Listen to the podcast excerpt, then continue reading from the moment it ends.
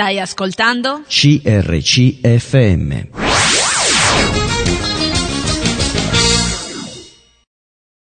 Siamo ancora insieme a questa giovane donna stupenda, Luana, ciao. Ciao. Ciao. Bello sentirsi Quanti dire stupenda, oggi. perché sei bellissima dentro e fuori. Vengo sempre. Sì, vieni, vieni, vieni che ti coccolo.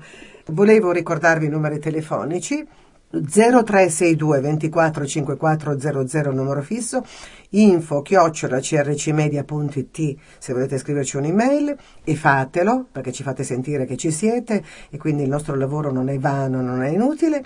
Per un sms 338 52 23 006 e scriveteci a CRC Media, Corso Matteotti 50 20 831 Seregno. Come di consueto volevo, mm, per chi non ha ascoltato la puntata precedente, volevo riassumere un po' quello di cui si è parlato la puntata scorsa, visto che passa una settimana tra una e l'altra. Luana è una giovane donna di 30 anni, ha un bambino di 2 anni, eh, tutte e due, marito e moglie, servono il Signore, quindi già anticipiamo che sono due figli di Dio, che hanno accettato volontariamente di immergersi in quelle acque e di accettare Gesù come personale salvatore. Una ragazza, una ragazza mite, una ragazza che non ha avuto grandi problemi relazionali eh, sin dalla sua fanciullezza, diciamo così, però anche una ragazzina responsabile perché nasce da due genitori eh, meridionali, si ritiene mh, del nord perché comunque è cresciuta qui ed è vissuta sempre qui, la mamma è arrivata qui a tre anni di età, quindi con una cultura dove lei mi ha raccontato che si trova benissimo in Puglia, eh, nel calore della Puglia, però logicamente le sue tradizioni sono più legate a quello che sono eh, il nord, è vissuta a Monza, vive eh, ad Esio adesso, da sposata. Ha vissuto in questa famiglia dove la mamma eh, è cresciuta in una famiglia cristiana, evangelica, in realtà il papà no. Eh, però eh, si è battezzato prima il papà della mamma ed è il papà che è diventato in qualche modo il punto di riferimento spirituale di tutta la famiglia. Ed era il suo punto di riferimento spirituale, lo è stato per lungo tempo, fino all'età di vent'anni, poi capiremo anche cosa è successo in seguito, ma parliamo di lei adesso. Luana ha avuto un fratellino eh, all'età di otto anni, quindi è stata mh, più che sorella una mammina piccola, responsabilizzata molto perché la mamma lavorava e quindi portava questo bambino già quando aveva una decina di anni a scuola, all'asilo, piuttosto che insomma quando ha avuto l'età per l'asilo. E, mh, non è pesato questo e rimane ancora oggi il punto di riferimento di questo fratello, eh, che dovrebbe essere un fratellone probabilmente, ma rimane lei la mamma di questo, di questo giovane di otto anni, più giovane di lei. Oggi uomo, no? Quasi uomo. 22 anni ce Sì, li ha sì, sì, e quindi già un uomo. Una ragazzina che si è definita mite, ma già credente.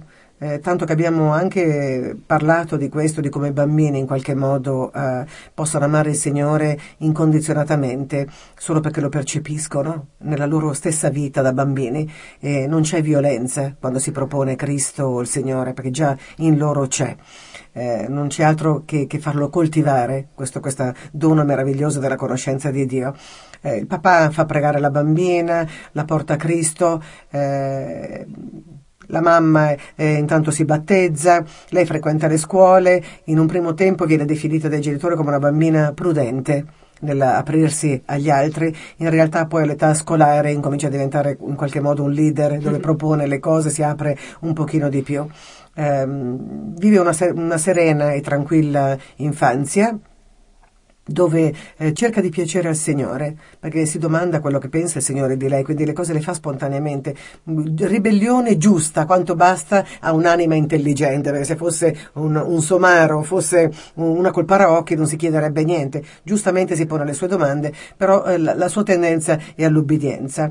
Eh, frequenta una scuola che ehm, anche lì la sceglie in base al lavoro che potrebbe trovare un domani, quindi una scuola di lingue che poi alla fine servirà solo come cultura eh, generale o personale, ma non è l'orientamento che lei avrebbe voluto avere perché in realtà avrebbe voluto essere un artista, però non c'è lavoro per gli artisti, quindi decide diversamente. Lì abbiamo un po' ragionato sul fatto che l'intelligenza artistica rimane sempre dentro.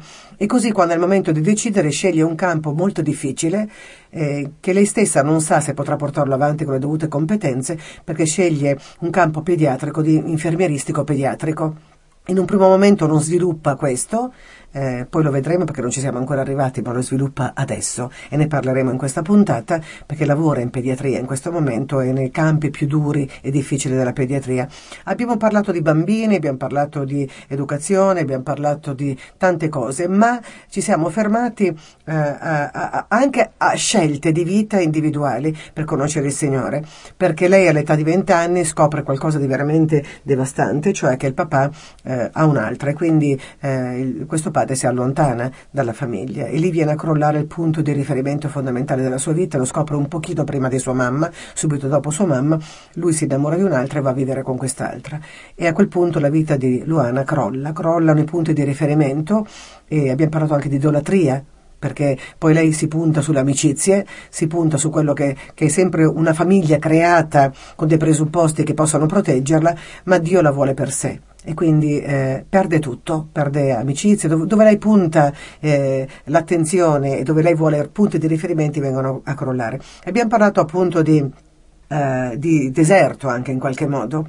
uh, in questo frangente in cui uh, lei ha bisogno di punti di riferimento, Dio glieli dà e dà risposte al suo cuore a questi interrogativi, però allo stesso tempo glieli porta via quando questi punti di riferimento ehm, sorpassano quello che è il punto di riferimento per eccellenza, cioè lui. E lei si rende conto di questo e incomincia a farsi in qualche modo guarire dal Signore. Ha detto una cosa bellissima la puntata scorsa, e cioè che lei scopre l'amore L'amore, l'amore in, due sensi diversi. È vero che scopre l'amore per un uomo che Dio mette, le mette al fianco, che è suo marito, che la conduce alla fede e col quale poi scopre l'amore completo di Dio e si battezza e accetta di servire il Signore. Ma è vero anche che scopre un altro genere di amore, cioè farsi guarire dall'amore di Dio. E questo è un processo che sta durando fino ad oggi, un processo che, sta, che ha scoperto puntando gli occhi sul Signore e trovando in lui il punto di riferimento per eccellenza, dopo che tutti i puntelli che lei stessa metteva alla sua vita vengono a crollare. Per quello che vi ho detto di una, una testimonianza semplice, di una grandissima profondità, dove io sto vedendo in questa testimonianza Dio che sta operando in una vita e sta orientandola verso la giusta direzione. Ridendo abbiamo detto la puntata scorsa che lei non sa ancora dove andrà definitivamente eh, la sua strada, il percorso dove la porterà, però io sto vedendo in questa prima interrogazione lezione che ti ha fatto dopo anni di scuola, ehm, in realtà che si sta eh, avviando verso una direzione giusta, che è Dio. Poi i, i processi ehm, sono giusti e quello che, dove arriverai con questi processi giusti lo sa solo il Signore, però ci sei in questa è il via. Bello della vita. È il bello della vita. abbiamo parlato di un Dio sorprendente, di un Dio che fa le cose all'improvviso, abbiamo parlato di sofferenza di bambini, abbiamo eh, parlato di sofferenza del mondo e come si orienta, abbiamo parlato di mille altre cose, però io direi che eh, la cosa fondamentale è la scoperta di sé e dove conduce la nostra sofferenza. Questo abbiamo parlato in, queste, in, queste, in, questa puntata così ricca di tante cose. E devo dire che ti ha condotto in realtà eh, dove Dio voleva. Cioè ha fatto puntare gli occhi su di sé. Eh, mi piace un passaggio biblico di Lazzaro che muore e c'è un versetto che dice questa malattia non è a morte, ma addirittura la morte stessa di Lazzaro è per portare gloria al Signore. E tante volte pensiamo di dover prendere tutto noi, di mm, eh, ricevere tutto noi e mai nessuno di noi che pensa che tutto l'operato di Dio è per darci del bene, ma alla fine ogni cosa deve condurre per dargli gloria. E chi è disposto a fare questo? Se vorrei, vedere le mani alzate, perché in tutto questo dare gloria c'è stata una morte, ci può essere una malattia, ci può essere un dolore, ci può essere tutto. Ed è fantastico. Chi riesce a dire e alzare le mani per dare gloria a Dio vuol dire che accetta un pacchetto grande, un'incognita grandissima. Mandiamo un brano musicale, ci troviamo subito dopo. Stai ascoltando? CRCFM.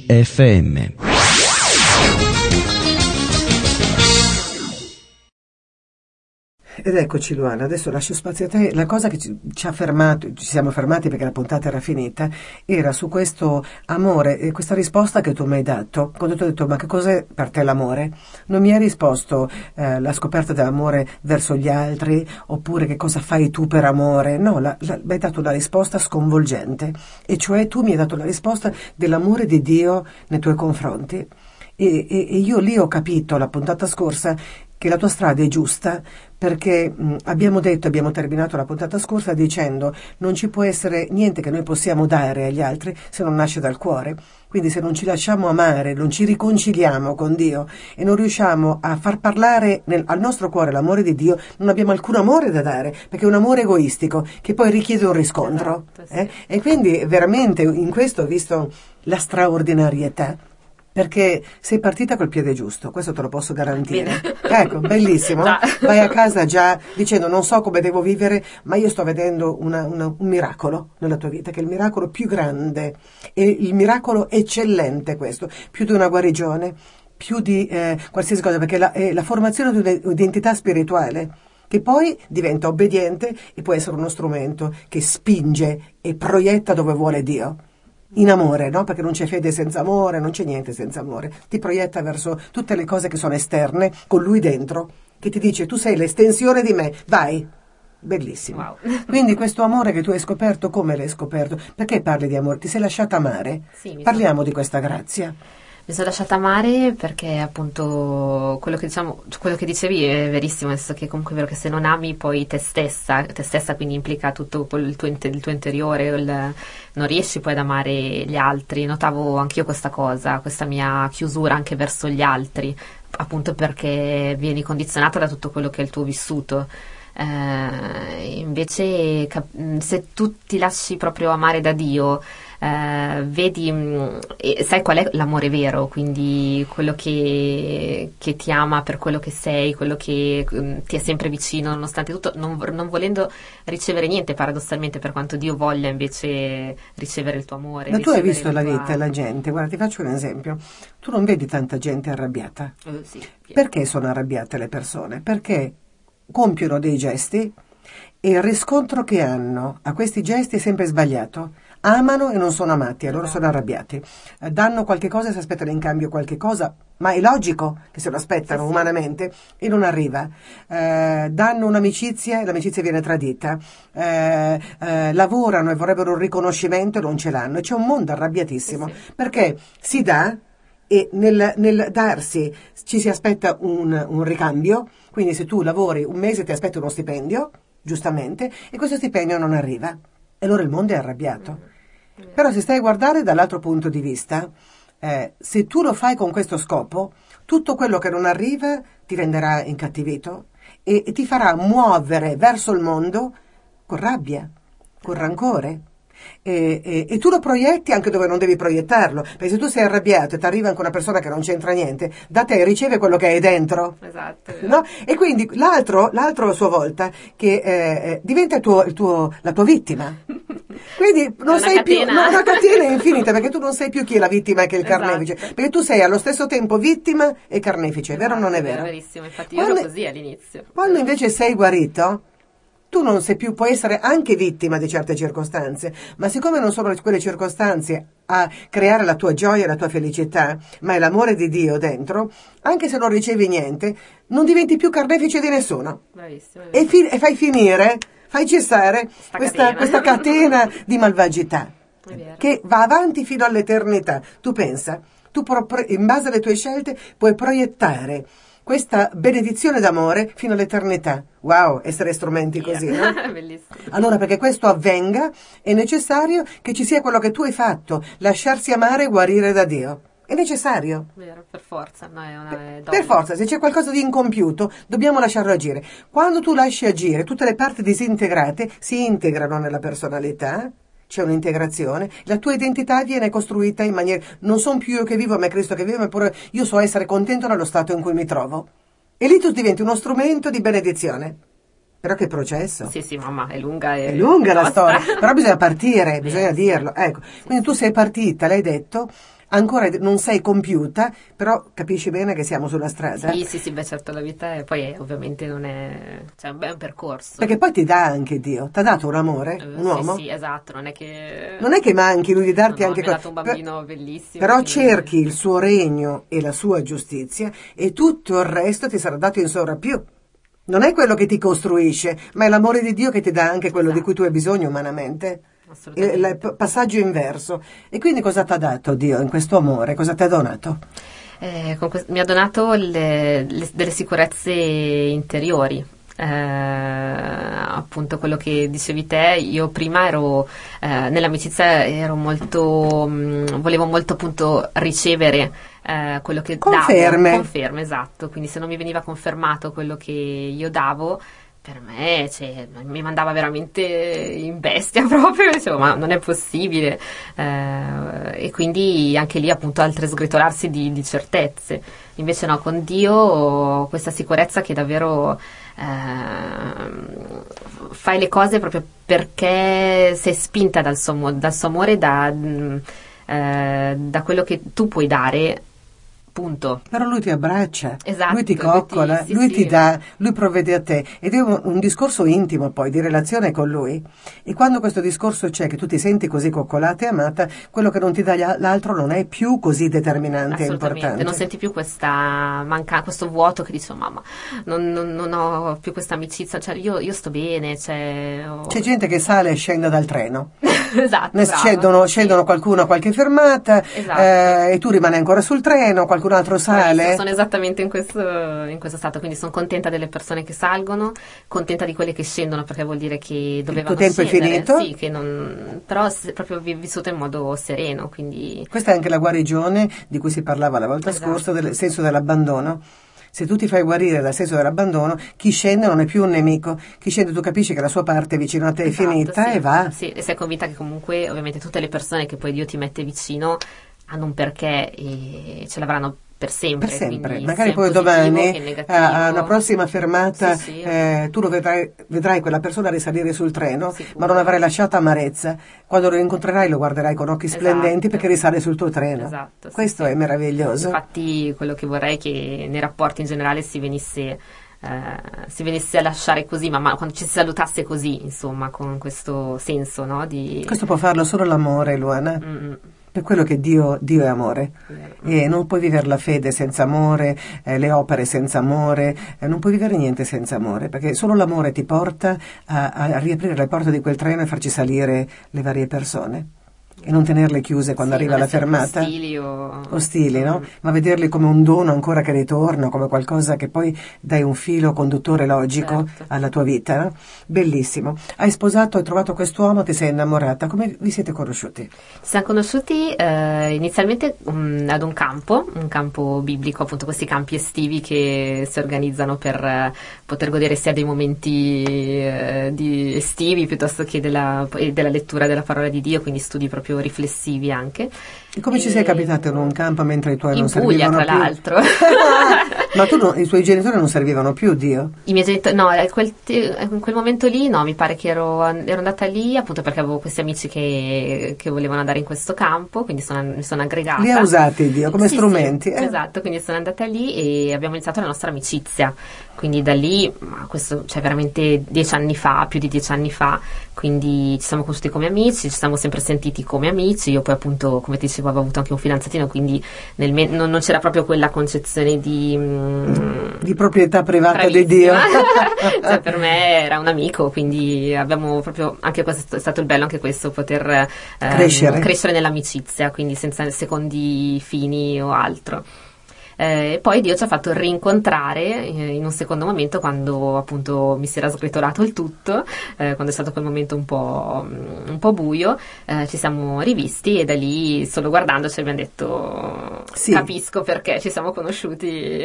Insieme è successo? Sì, sì, sì, sì. Insieme eh, appena ci siamo incontrati, da lì, dal giorno dopo abbiamo iniziato a sentirci proprio tutti i giorni. Ma questo vi entrambi. vi ha avvicinati a Dio, questa relazione Eh, vostra? sì, sì, penso proprio di sì, perché io poi da lì che mi ho preso poi la decisione di battezzarmi. Allora io ho un motto, e lascio questo motto dopo, prima della terza tranche con te, che tutto ciò che ci allontana da Dio non è da Dio.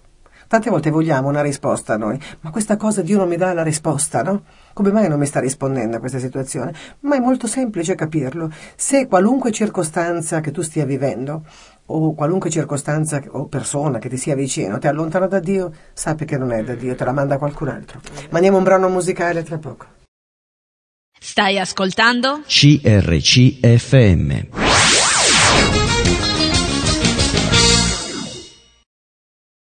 Eccoci insieme, volevo ricordarvi i numeri telefonici che sono lo 0362 24 5400 numero fisso, se volete un sms 338 52 23 006 Uh, invece scriveteci in maniera tradizionale a CRC Media, Corso Matteotti 50, 20831 Seregno.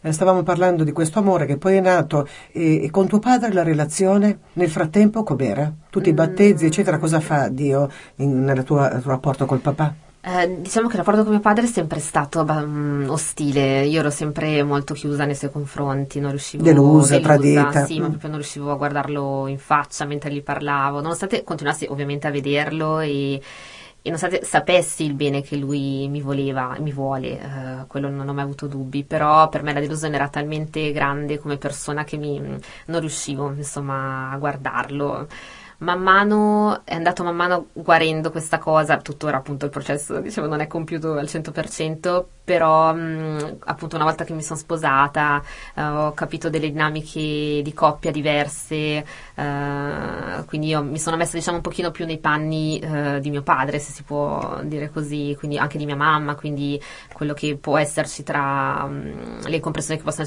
esserci, nella coppia o magari dei momenti un po' più... Um, cioè tu hai capito che il problema non eri tu, perché tante volte mh, ci sentiamo direttamente eh, colpiti, ma tante volte dobbiamo vedere la cosa obiettivamente com'è. Esatto. Lì era una esatto. relazione tra adulti che non andava. Esatto, Compreso questo, lo comprendi quando anche tu ti sposi, sì, chiaramente. Sì, sì, in sostanza sì, cioè, io ho visto questa cosa, quindi eh, ho capito appunto che mon- nella famiglia c'è un mondo a parte che è la coppia, quindi mentre prima credevo che eh, Forse solo tu, ma ha lasciato me, non ha amato me, non ha voluto me. O mia mamma, certo. anche per me mia mamma era come me, quindi il fatto, però no, cioè, sono tutte dinamiche diverse, quindi... Ma in questo frattempo tu realizzavi eh, la tua nuova scoperta di studio eh, o lavoravi già, avevi Io già preso sì, la decisione? Nel, mentre ho preso la decisione mio padre è andato via di casa, quindi avevo iniziato l'università proprio in quel, in quel momento, quindi ho avuto un anno... Infermieristica sì, l'hai presa? Sì, sì, infatti il primo anno è stato difficile, ho dovuto poi ripetere ripeterlo appunto perché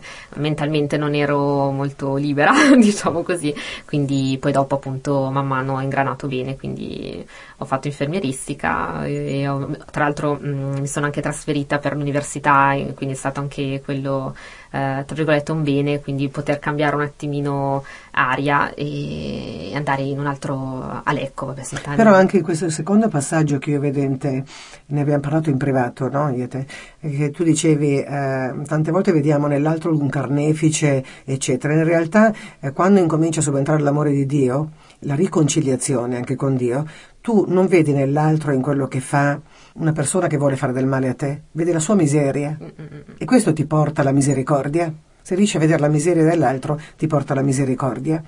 Ed è un processo che dura nel momento in cui tu ti rendi conto che, che l'essere umano, eh, tu non ti puoi appoggiare sull'essere umano, le sue fragilità, eccetera. E tante volte quando fai il male, questi uomini duri che tentano di fare qualsiasi cosa o che prendono il dominio su tutto, uno li vede forti, in realtà non c'è nessuna forza in questa, c'è una miseria. L'incapacità di fare il, il bene è una miseria. L'incapacità di accettare Dio è una miseria, perché comunque l'umanità si sa dove va a parare i colpi, no? Nella fragilità dell'umanità. Quindi nel processo di guarigione c'è anche questo accettare il limite dell'altro. E tu l'hai accettato di tuo papà? Sì, l'ho accettato e poi anzi ho visto anche un po' oltre, quindi ho capito di come anche la famiglia, gli insegnamenti siano importanti nella famiglia. Quindi io conoscendo quella che è la sua famiglia, quindi il suo passato, eh, quello che ha vissuto lui, Um, ho capito tante cose, cioè, ho capito il, per- il, perché della sua debolezza, il perché del, del, suo essere incoerente, incostante, quindi mi sono messa molto nei suoi, nei suoi, panni pensando a quello che aveva vissuto, quindi anche qui l'importanza di, delle persone che, che ti crescono, di, della, del contesto in cui vivi. Eh... Però si può guarire secondo te? Tu che vivi hai capito questo, hai scelto i bambini, quindi il ramo dei bambini, secondo te si può guarire o no da questo? Sì, assolutamente sì, perché sennò sarebbe una vita senza senso. E perché alcuni sì. adulti arrivano all'età come è arrivato tuo papà che magari aveva 40 anni o sì, 50 anni? ha vissuto il, il processo inverso. Cioè, eh, se, senza guarigione, nonostante abbia avuto il tempo di guarire. Che cosa... Esatto, lui sembra che sia, sembrava essere guarito quindi da queste sue, penso, sofferenze sue e poi dopo è ricaduto nuovamente. Uh, secondo me proprio perché devi devi essere, fo- devi essere fermo e forte, nella, devi aggrapparti al Signore, non, veramente non devi mollare, Lui sicuramente non ti molla, ma non devi mollare te la presa, quindi eh, Satana è sempre lì, ovviamente pronto a metterti tutti i suoi dubbi, i suoi eh, tarli, quindi devi, devi continuare te a essere costante nella tua vita con Dio e avere un rapporto giornaliero con Lui sempre, cioè costante. Veramente. Cioè la guarigione come la vedi tu? La guarigione di un cuore, di un'anima, come un processo, quindi stai dicendo un processo eh, in cui c'è una trasformazione mm-hmm. anche della mente, dei pensieri? Sì, assolutamente. Io tante volte vedo la guarigione in questo modo, no? so, magari stupido, però da raccontare ai bambini. Tu quando eh, ti ricordi qualcosa del passato? La mano di tuo padre che ti dava una sberla sulla faccia? Era pesante, era grossa, perché tu eri piccolo. Quando poi tu metabolizzi questo e rivedi questa mano quando sei adulto, ti accorgi che tuo padre magari era un uomo tra i più piccoli degli uomini esistenti eh, in quel momento. E quella sberla era dolorosa perché eri un bambino, ma quella mano non è tanto grossa, no? E molto spesso dobbiamo rielaborare i nostri lutti interiori per rivederli da adulti. Secondo me non si lascia mai quel bambino. Chi non guarisce non lascia mai quel bambino. È vero, hai sempre paura che quella mano sia Grossa. troppo grande. e allora te, ti può far vedere la dimensione di quella mano solamente Dio. Darti la giusta dimensione, cambiando e uscendo dai pensieri che si sono fissati nel cervello, per quello che il Signore dice di rinnovare la nostra mente. Quindi questo, questa onnipotenza di Dio, questa onniscienza e onniveggenza, se entra nel, nel cuore delle, della persona e, la, e la, lascia, la, lasci penetrare, ti fa rivedere il tutto, tornando indietro con una dimensione diversa. E quindi ti può guarire.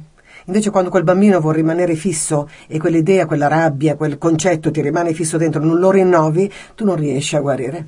Questo esatto. l'ho detto come dire a un bambino, no? Chiarissimo, infatti è vero, poi per quanto appunto giustamente dici bisogna guarire da questa cosa, è anche vero che eh, non si smette mai di guarire, cioè, ogni giorno ci sono delle certo. lotte interiori, eh, appunto nel, nel, caso del mio lavoro dove io ho continue lotte giornaliere nonostante abbia coscienza dello, de, de, di Dio, della sua onnipresenza e della sua potenza però io... Eh... Tu, tu hai, mai, hai, mai, visto un diamante grezzo? No. allora, un diamante grezzo, io l'ho visto perché ci ho lavorato dentro. La prima volta sono rimasta sconvolta, perché sono andata da tagliatori di pietre, che erano un marito e una moglie, tra l'altro lei era giovane, bellissima, bionda, io l'ho vista come Calimero, presente Calimero Ava come lava. Eh. Allora, eh, entro in questo posto e vedo come tagliano le pietre e allora mi sono resa, ah, il diamante viene eh, preso nella roccia, viene mh, mm, scavata la roccia, viene, tu lo vedi grezzo ed è una pietra, tu non ci vedi niente di brillante, ma proprio zero completo. Poi guardo di là e vedo tante apparecchiature diverse, eh, come delle mole, delle cose che, mm, che, che tagliano.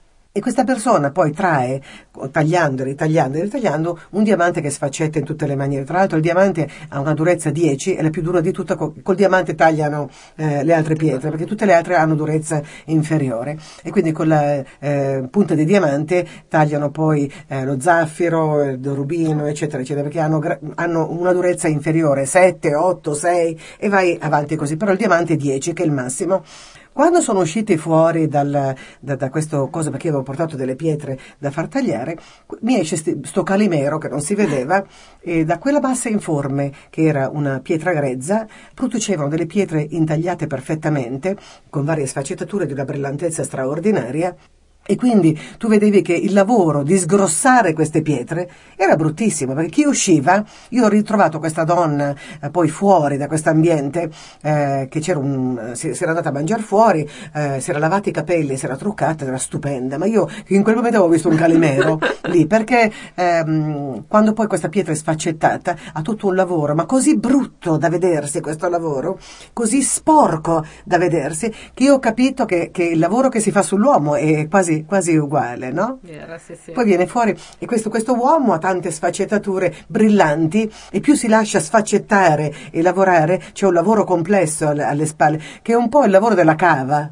quando costruiscono il tempio del Signore, quando descrivono questo lavoro rumoroso, brutto, agitato, e poi viene fuori questo splendore che è così il nostro cuore in qualche modo. No? Esatto. Mi piace immaginare questo lavoro di sgrossamento prima che venga fuori questo diamante. Non è sempre così bello da No, no, vedersi, assolutamente. ma deve stare sotto delle mole e deve stare eh, come eh, Dio dice che la ruota eh, del vasaio, no? Sul- sulla Mhm. la ruota del vasaio, questa mh, massa in forme di crete, eccetera, da lavorare. Io lo vedo anche come col diamante perché l'ho visto e mi sono detto non è facile lavorare un uomo o una donna, quello che si vede all'esterno è grosso. Immagina che lui vede il potenziale, il Signore, dentro. E anche del seme stesso, tu un seme per te è un seme, però eh, tanti semi sono tanti semi messi in una mano, per Dio è già un albero o sono già Esatto, dei esatto. boschi, mamma mia. Allora diciamo, diciamo, tu allora vedi già il bosco e noi diciamo ma che cosa sta vedendo in questo seme? Alleluia, direi io. Mandiamo un brano musicale a tra poco.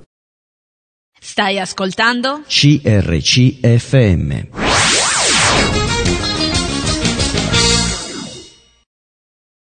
Ed eccoci insieme, parlavamo, forse ci sarebbe voluto una puntata intera per parlare del tuo lavoro, però io credo che tu possa mm, in questi minuti dire, ti sei trovata a lavorare con i bambini? Sì, eh, su- appena mi sono laureata ho avuto questa mm, richiesta appunto di poter lavorare in questa clinica di riabilitazione pediatrica. Anche lì appunto ho visto la mano di Dio perché ho detto caspita, volevo proprio lavorare con i bambini e la prima domanda di lavoro mi arriva proprio da lì.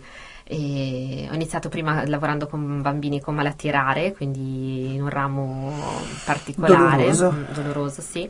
E adesso, dopo la nascita del mio bimbo, quindi dopo la maternità e tutto, mi hanno spostata di reparto e sono in questo reparto eh, di bambini in coma, con vari, vari stadi di coma. Allora dovresti motivo di essere arrabbiata col Signore. Avresti Avresti- motivo?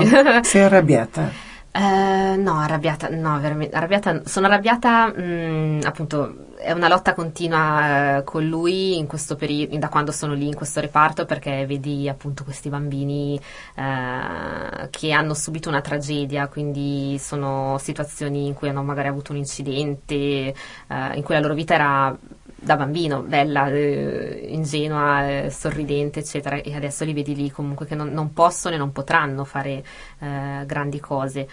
Mm, Alcuni appunto, alcuni di loro e, e là sì ti arrabbi perché io so- vor- vorrei capire il perché delle cose, so che non potrò, eh, non potrò capirlo o magari appunto non è una cosa che spetta a me. Ma cosa ne dici invece degli uomini che hanno tutti gli strumenti per poter far tutto e non fanno niente?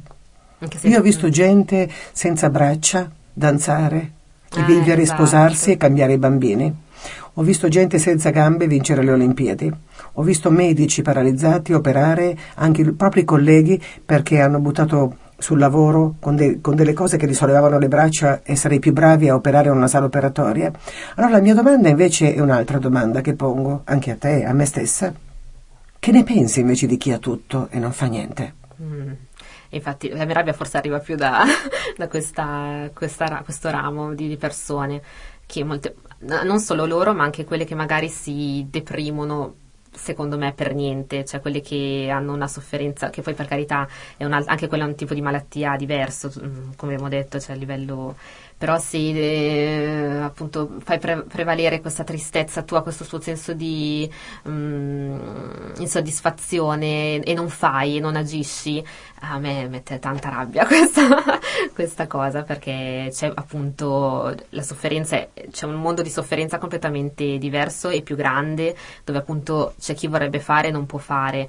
Quindi ogni tanto davvero dovremmo, dico sempre, quello che dico sempre, dovremmo fare tutti un giro in questi posti e vedere quello che, quello che c'è, quello che, che ti stai perdendo o quello che hai, eh, lo vedi così. Io ho imparato tanto lavorando in questi reparti, eh, quando ero nelle malattie rare. Allora, adesso- allora vogliamo dire che probabilmente eh, il termine sofferenza o il nostro metro di misura in tutte le cose è sempre inferiore a quello che Dio eh, crea o quello che Dio vuole. Veramente davanti a certe cose dobbiamo solamente tacere e pensare che la nostra mente limitata non arriva a... Esatto. Perché guarda, ti parla una bambina, e questa sono io, che ha vissuto quasi cieca e che ha avuto tre trapianti e che ha sempre avuto questo problema.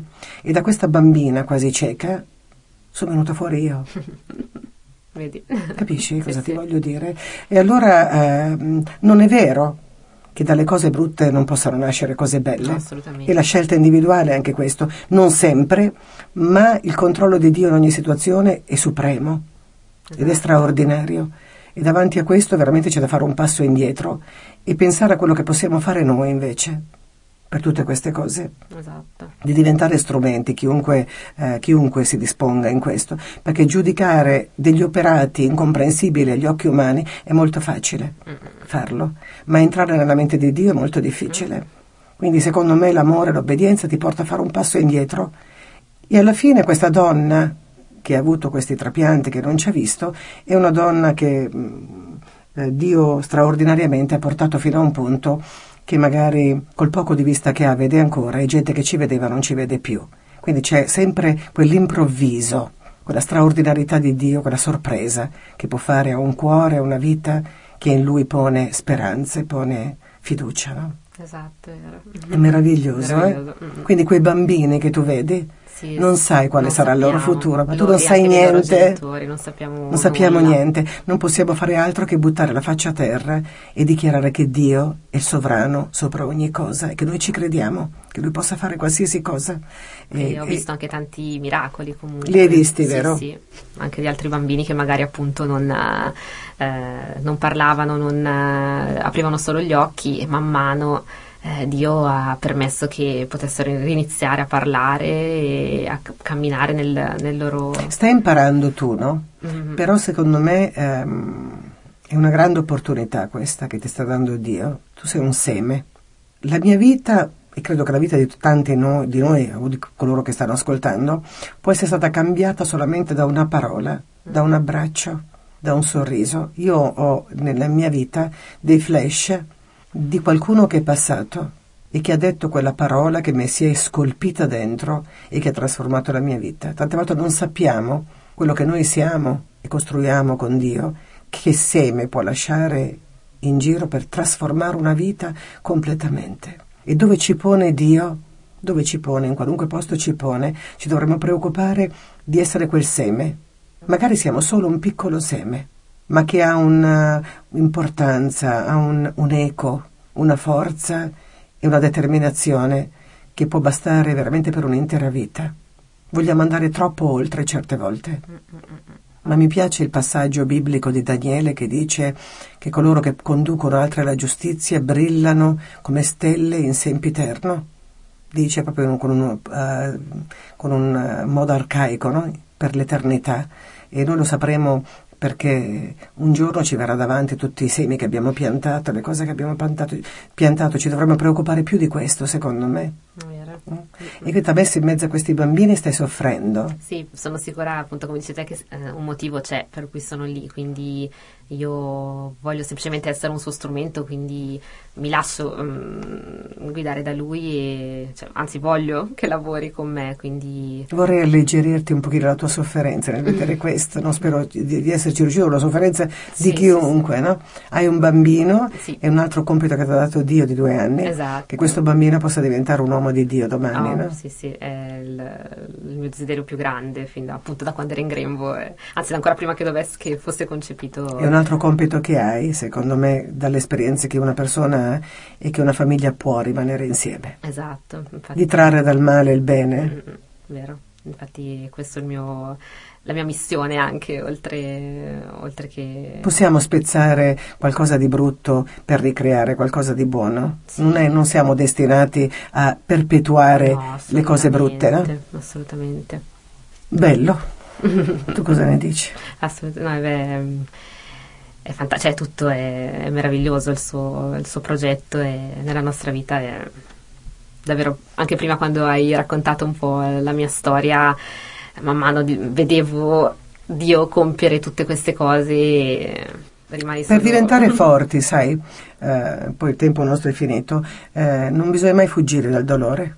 Eh, affrontarlo da soli è duro, durissima la situazione, però chiunque invece di fuggire l'affronta come ha fatto Davide il proprio gigante è destinato a una vita piena di forza nel Signore. Quindi io direi non, non- non scappare, vai davanti al tuo gigante in fede e con l'aiuto del Signore affrontalo perché passerai alla fase successiva, ma se scappi non ce la potrai mai fare. Qualunque sia la tua difficoltà di salute o ehm, di, di, morale o fisica, intellettuale, eh, sentimentale, no? Non scappare, affronta, ma affronta con Dio al tuo fianco, fatti prendere per mano e vai. Questo mi ha insegnato eh, oggi e mi ha dato conferma la tua testimonianza e ti ringrazio moltissimo, semplice, bellissima e profonda. Grazie. Io ti ringrazio tanto di essere venuta e speriamo insieme di aver lasciato il profumo di qualcuno che è il nostro Signore. Eh? Un abbraccio a tutti da Maria e da Luana. Alla prossima, ciao. ciao.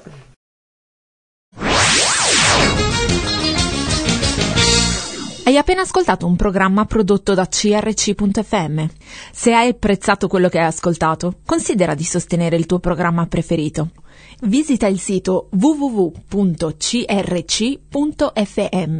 e ricorda, il tuo sostegno è prezioso.